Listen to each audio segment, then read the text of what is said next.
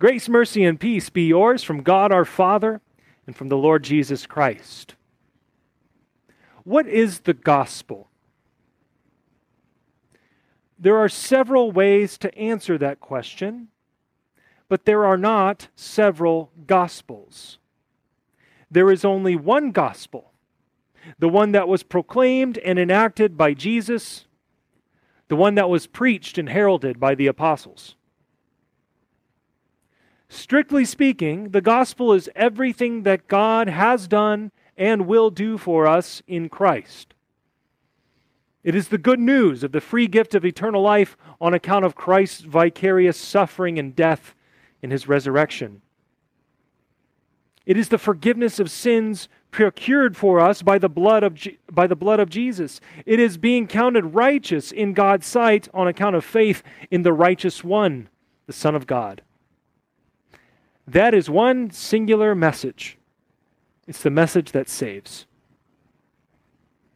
In the gospel, God is the one doing the verbs. We are simply passive recipients of all that He does and will do for us in Christ. The second that demands are made of us, it is no longer gospel. The second that demands are made of us, it is law. Law is not bad. God's law is good, but it is not the gospel. The law cannot save us. Works done by us in righteousness cannot save us. It is Christ in his righteousness in the gospel that saves us. Now, on one hand, it's such a simple thing to remember, right? If it's God doing the verbs, it's gospel. If it's us doing the verbs or the works, it's law. And we talk about this distinction in our in our tradition, in our church body, and in our congregation all the time as Lutherans. We talk about that distinction between law and gospel. It's, it's, it's pretty simple on paper, right? Pretty simple to, to keep those two things distinct. And yet, in our lives, we get it so confused all the time. We often want to commingle the law with the gospel or turn the gospel into a, a new law that we have to obey or follow so that we can get eternal life. And we do that, we have the constant temptation to do that because our sinful flesh wants to believe that, uh, that we contribute something to our salvation, that we bring something to the table. It's my job as a pastor, it's our job as God's people in the church to keep the gospel pure and undefiled, free from error. Because when we fail to do that, when we, when we commingle, when we mix the law with the gospel, it can and does have dangerous implications for our Christian life. In the epistle lesson appointed for this festival of St. Peter and St. Paul, Paul writes to the church at Galatia. And in chapter 2, verse 4, here's what he says Yet because of false brothers secretly brought in, who slipped in to spy out our freedom that we have in Christ Jesus, so that they might bring us into slavery, to them, to those false brothers, we did not yield in submission even for a moment, so that the truth of the gospel might be preserved for you. So in chapter 2 of Galatians, Paul writes about his trip to Jerusalem to meet with Peter, James, and John, apostles and leaders in the Jerusalem church. And his goal in meeting with them was to ensure the unity of the church. Paul did not go to Peter and the others to get kudos or to get brownie points or anything like that. Matter of fact, he's very explicit with uh, how he is not all that impressed with their status in the church. Uh, Paul's, Paul's not all that um, concerned about getting a bunch of attaboys from the apostles. That's not his concern. Rather, he goes to Jerusalem to meet with these guys out of concern for unity and for fellowship, to make sure that they are on the same page with regards to the gospel. See, Paul, he was not called through their apostolic ministry into, into his office. You know, Peter, uh, James, John, these guys did not ordain Paul as an apostle. Paul was called directly by the resurrected Jesus into that apostolic office. And he actually labored among the Gentiles for years until he went to Peter and the others. This is something we often don't think about. So he goes to them, which is it's a good idea, but it's not just a good idea, it's a revelation that he had from God to go to them to ensure that they were on the same page with this gospel that they were preaching. And he brought along with him Barnabas and Titus, who was an uncircumcised Greek. And that's really key. He brought these two guys with him as witnesses.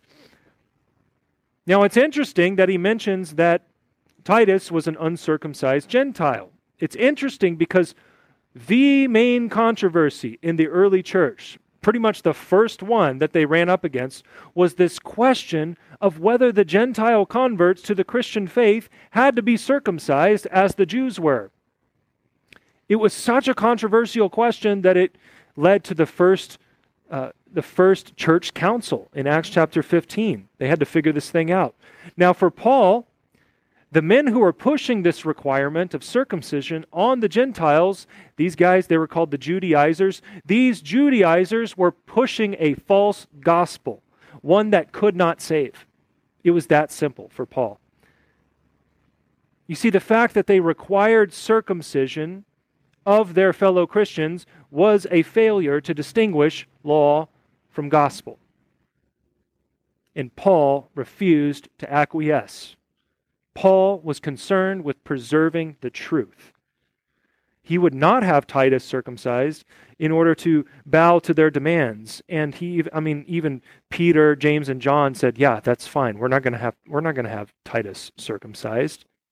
Now it's interesting because in another situation, Paul did have Timothy circumcised. Matter of fact, Paul was the one who circumcised Timothy himself. And he did that for the sake of their ministry to the Jews. But in this case, in the case of Titus, he would not yield. Because in the case of Titus, it was not a matter of culture, it was not a matter of contextualization, but it was a matter of confession. Paul insisted that we are saved by grace through faith in Christ apart from the works of the law.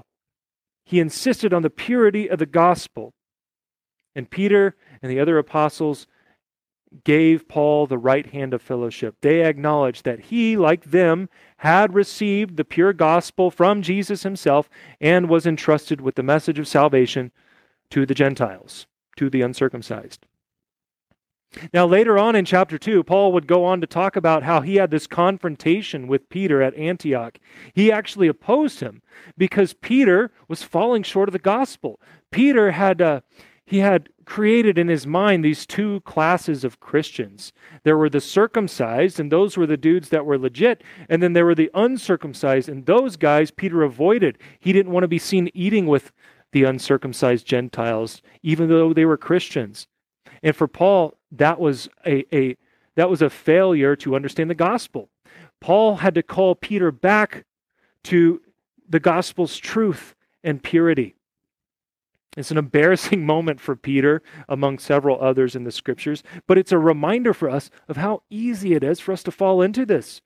How easy it is for us to want to uh, add to the gospel or just mix a little bit of law with it to try to improve upon it. Here's a good rule of thumb for us when it comes to preserving the truth. There's a principle that we can have in place here, very simple, in helping us keep the gospel pure if it's Jesus plus something, it isn't gospel. It isn't the gospel. For the Judaizers in Galatia, they were teaching that it was Jesus plus circumcision, Jesus plus uh, observing the, the Jewish ceremonial laws. Paul wasn't going to stand for it. We can't stand for it today. We should not. We must not. In our day, uh, in certain circles. It's, it's uh, Jesus plus our works that gets us salvation on the last day. Or um, I would say in broader evangelical circles, it's Jesus plus our decision for Him. It's Jesus plus us giving our heart to Him. But see, this is a this is a, a tragic confusion of law and gospel because salvation through Christ it's either a free gift or it, it it has strings attached to it and it's no gospel at all. Those are the two options. Once I was having coffee with a pastor friend who's from another denomination, and we were discussing one of our favorite topics, the gospel. And he wasn't being antagonistic, he was sincerely asking questions. And he asked, Don't Lutherans teach Jesus plus works? I mean, you teach that baptism saves. That's Jesus plus something. That's Jesus plus baptism. And it was a fair question, but it was not one that surprised me. Because for him, from his perspective, baptism is our work. And so, whenever we talk about the verbs, who's doing the verbs? If it's our work, it's law. But whenever it's God doing the verbs, it's gospel. But we understand baptism, and I, the, the Bible teaches baptism as God's work. It's God doing the verbs, it's God doing the baptizing, God doing the saving. Christ Himself is the content of baptism, and that's why it saves. This is actually Paul's entire point to the church at Galatia. He highlights this very thing. The baptized have no need of circumcision because Christ is their all in all. Galatians 3 20, uh, 27. As many of you, talking to the church, as many of you as were baptized have put on Christ. You have put on Christ, his righteousness in the gospel. Everything that Christ won for you in his sinless life, in his active obedience to God's law, in his passive obedience in allowing him to, himself to suffer and die for sinners. Everything that Jesus did to fulfill the law of righteousness is a gift to you, given to you in your baptism. Is that your work or is that God's work? It's God's work and through baptism, you belong to Christ and he belongs to you. It's not something that you earned, it's not something that you did, it's something that God did for you. You can trust your baptism because it wasn't your work, but God's. He did the verbs. And that's pure gospel. May we keep it undefiled for Jesus' sake. Amen.